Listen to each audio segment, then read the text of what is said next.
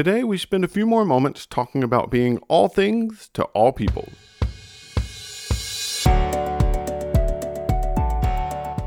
In our churches, we love to use big words.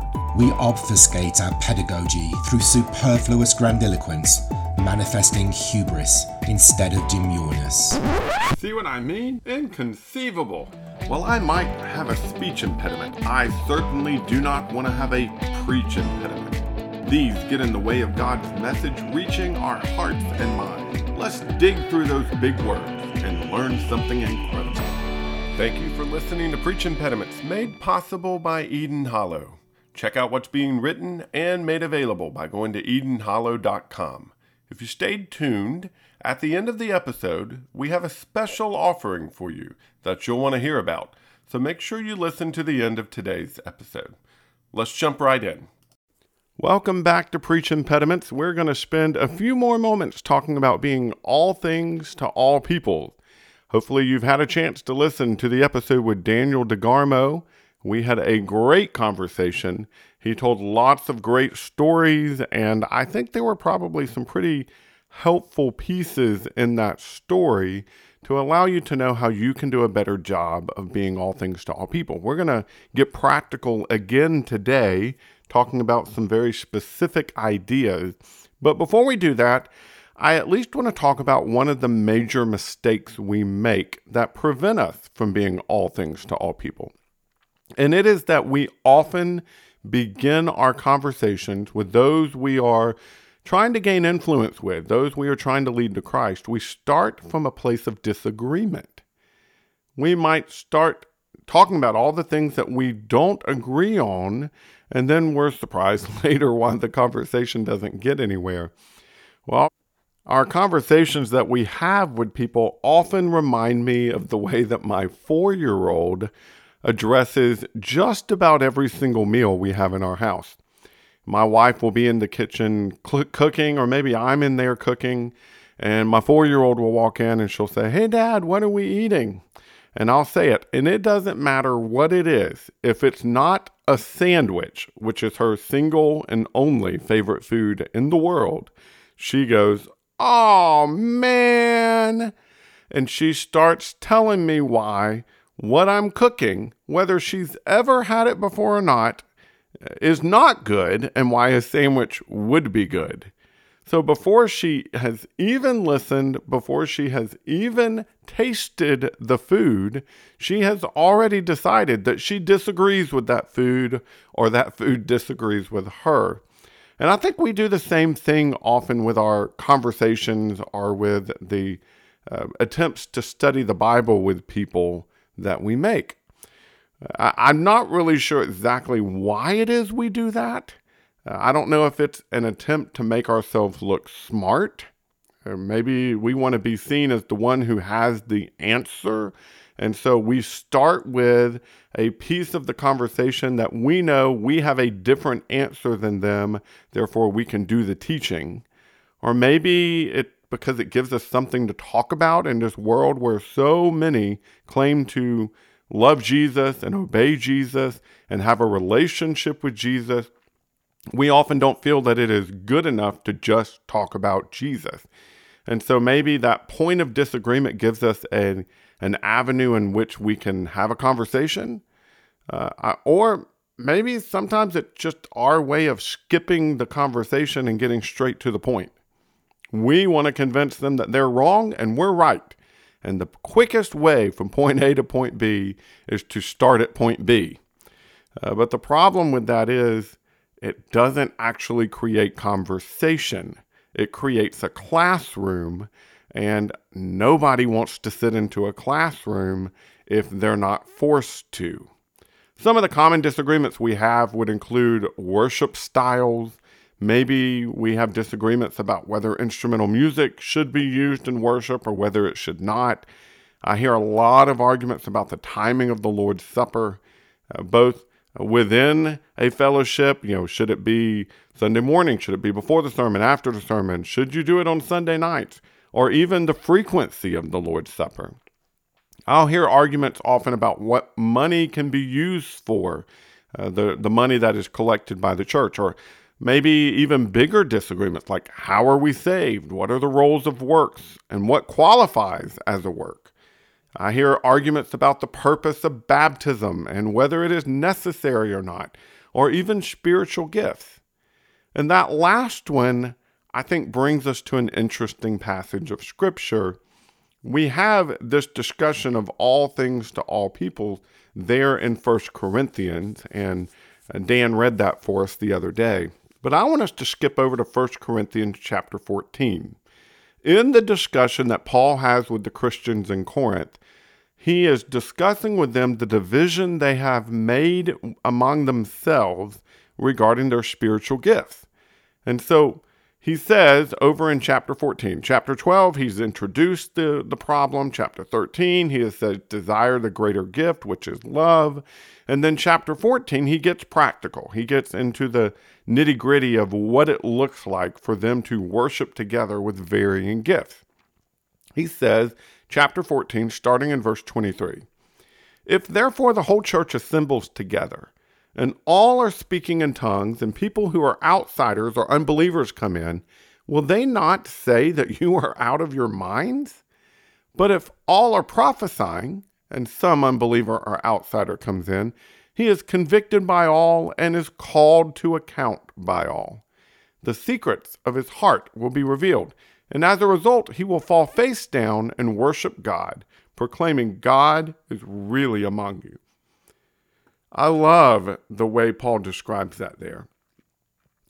Our goal in being all things to all people, back in chapter 9, is that by every possible means I might save some. Now, I do this because of the gospel, so that I might share in the blessing. You skip over one chapter to chapter 10, and it says this I also try to please everyone in everything, not seeking my own benefit, but the benefit of many, so that they may be saved. In the last verse there of chapter 10. Well, chapter 14 is an example of how they are doing that. He basically says, we practice our spiritual gifts in such a way that at the end of what is observed, they may fall in worship and proclaim, God is really among you. That's being all things to all people. You use your gifts in a way that is most beneficial to the people. And so here, there is a practical side of what it looks like to be all things to all people. And I think it's good for us to do that, to consider that. You know, if our goal is to have people fall down and worship, and our goal is to point people to God, and our goal is to drive people to Jesus so that his blood might wash them clean of their sins and they might become part of this kingdom, part of this family, and part of the inheritance that we gain from God, well, then we should be doing everything we can to try to drive people to that goal. I mentioned the other day with Dan the book How to Win Friends and Influence People. To be honest, I can't right now remember if that part got edited out or if that was still a part of the final episode. But that is a book written by a guy named Dale Carnegie back in 1938. How to Win Friends and Influence People. And I encourage you, listener, to pick up that book. It is one of my top five favorite books ever written. And one of the reasons that I love that book so much is that it is literally just a practical look at what it looks like to be all things to all people. He doesn't put it in those terms. It is really a book written for the business sector of our world, but it is absolutely a practical look of exactly what Paul is asking us to do in this passage of Scripture in 1 Corinthians. So let me share with you some of the principles that you'll find in how to win friends and influence people. And I think you'll see exactly what I mean. The first point that Dale Carnegie makes is that we need to not criticize. Now, that is hard to hear in our modern culture where we love to criticize things. We love to criticize our politicians. We love to criticize people on social media. We love to criticize our friends and uh, that is not how you win friends and influence people. That is not how you practice being all things to all people. You know, criticism is dangerous because, in the end, ultimately, all it does is wound a man's pride It hurts his sense of self. It arouses resentment in him and it causes him to not want to be around you. Well, if you're trying to win him over and trying to gain the potential influence in his life, criticizing him is going to ruin that. Second piece of advice that Dale Carnegie gives us is to give honest, sincere appreciation. Notice that that did not say flattery. That did not say find some false thing to build them up about or to be fake. It said give honest, sincere appreciation. We as people are constantly served. It's just a part of our culture. Now, we probably don't look at it that way, but the truth is, there are people serving us all the time. Some of them are paid for their services, some of them are just generous with their kindness. And we need to be the kind of people who are genuinely, sincerely appreciative when somebody does something for us. Now, that could be the clerk at the grocery store. Instead of standing there with a frown on your face, you know, twiddling your, your, your keys in your hand because you're in a hurry and you got to get out of there, Stop, slow down, and thank them for giving you their service. It might be a waiter or waitress at a restaurant. It might be your mail person. Give them a big thank you next time you speak to them and let them know how much you appreciate what they do for you. The more you appreciate, the more people will want to help you, the more they will desire to serve you better, and the more influence you will gain in their lives. I remember back several years ago, we were building a house in Florida, and there was it was a spec house, and there was another house in the same town that was being built, exact same specs as ours. I would go over often in the afternoon after the works were done. I'd clean up the job site because they didn't always do a real good job of that. I never made a big deal about it, didn't say anything about it. I would go over and I'd talk to them. I'd build a relationship up with the contractor. And it was funny, by the end of the several month process of them building our home, they started telling us, hey, when you get a chance, invite the people at this other house to come and see what we're doing at your house because we are doing so much a better job at your house than we are at theirs because all they do is come in and complain about this and that and the other and they don't like this and this wasn't cleaned up and these and they said that all all we did was we'd come in and we'd say thank you and we'd pitch in and we'd bring them big pitchers full of tea and all sorts of things like that. And honestly, we did that because we did appreciate what they were doing. Florida is hot during the summer. They were out there working, and we appreciated what they were doing for us. And they did a good job for us. And we need to be willing to show appreciation when good jobs are done. Number three is get the other person's point of view and see things from his angle. Walk a mile in another man's shoes, oftentimes we hear. Just the idea there is people have respect for someone they believe understands them. And so we have to be willing to go the extra mile in trying to understand things and see things from their angle. If all we ever do is argue our point of view, well, then they have no reason then to do anything other than the same, just argue their point of view. But if we are seen sincerely trying to understand the argument or the discussion from their point of view, well, then they're going to desire to see it from our point of view. Another one is become genuinely interested in other people. I'll be honest, this was a little bit hard for me. I am one of those who loves to hang out in an office. I'm one of those who loves to just be by myself. And when I'm out and about, I'm generally in a bit of a hurry because I have things to get to. I have projects that need to be finished. The idea of stopping and having a conversation with people about them is a little bit of a hard thing for me to do sometimes. But what better way to create genuine conversation? One of the practices I've had many of my uh, fellow brothers do is they will grab their Bibles and they will take their Bibles and uh, essentially go have Bible studies in restaurants or Bible, you know, they'll just do their own Bible study at a coffee shop. And they do that Not because that is a good place to go and focus and study. It's not. You have all sorts of noise and all sorts of distractions and interruption. But they do it because it might open up an opportunity for them to be genuinely interested in someone else. There's a lesson there for us, and we need to make sure that we're doing that sort of thing. Another one is smile. We live in a culture that is lacking seriously in smiles. So when you find somebody who is genuinely a smiler, they're attractive. And I don't mean physically, I mean socially. They are somebody you kind of want to hang out with because they seem to be happy. They seem to have something going right for them. And we like to be around people who smile. Remember names. And we all make so many excuses on this particular one that we we say, well, I'm just not good with names, or oh, my memory's just not what it used to be. You know, our memories aren't what they used to be because we don't put as much effort into it. I remember at a camp I used to work at years ago, there was a worker there uh, who worked for the campground itself. We would bring in our camp of about 150 to 200 campers, and he made it his mission every year to learn every camper's name in a week. And he had a deal that if he didn't know your name by the end of the week, he would buy you something at the camp store. well, that that's quite the challenge he gave for himself every single year. But I think we probably should do the same thing.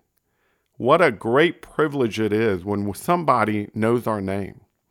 I remember one time we had a gentleman who placed membership at a congregation that I was serving, and the reason he told the elders he was placing membership there was because he had come to visit about four months before and had not been back because he had been on the road or been moving and several things had been going on in his life.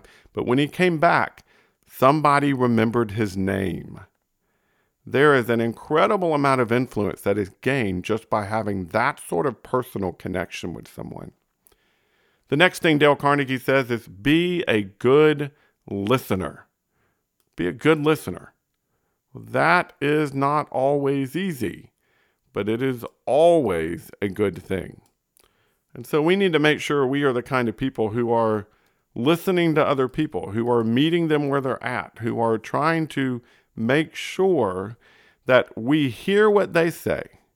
One of the best ways to be a good listener is to, in being genuinely interested in people, ask them questions about themselves. People love to talk about themselves or talk about things that they find important.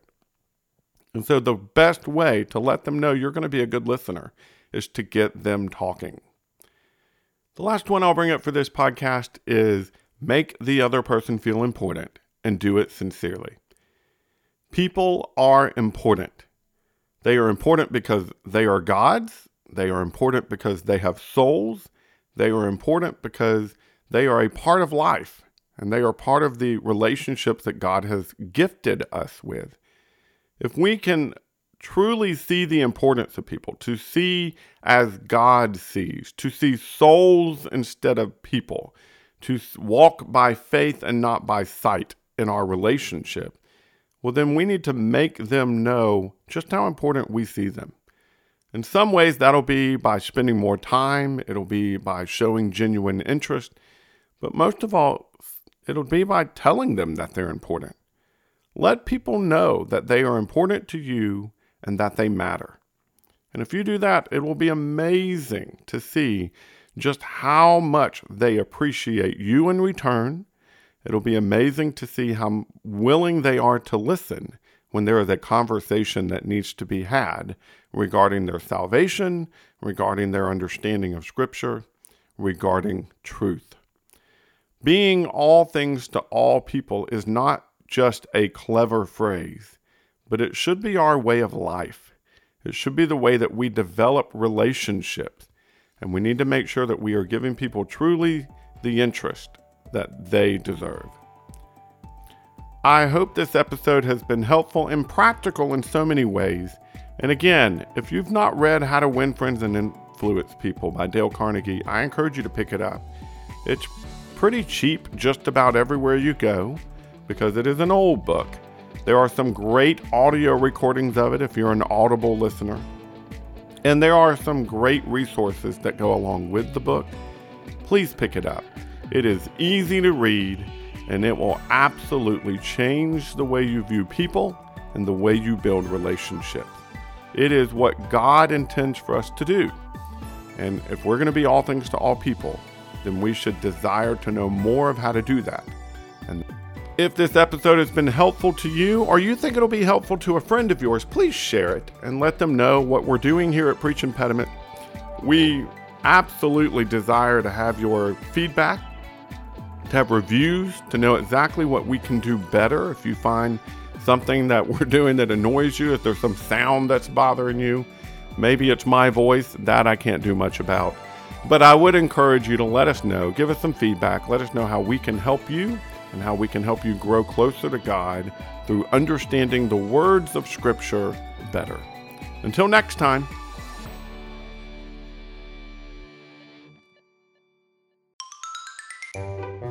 We want to help you grow.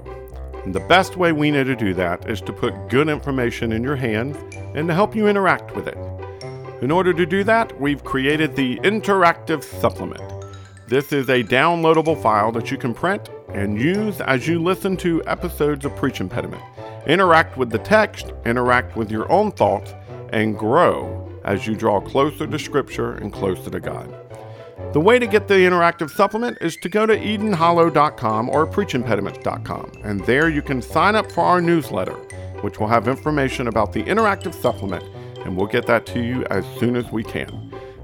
We hope this helps you grow.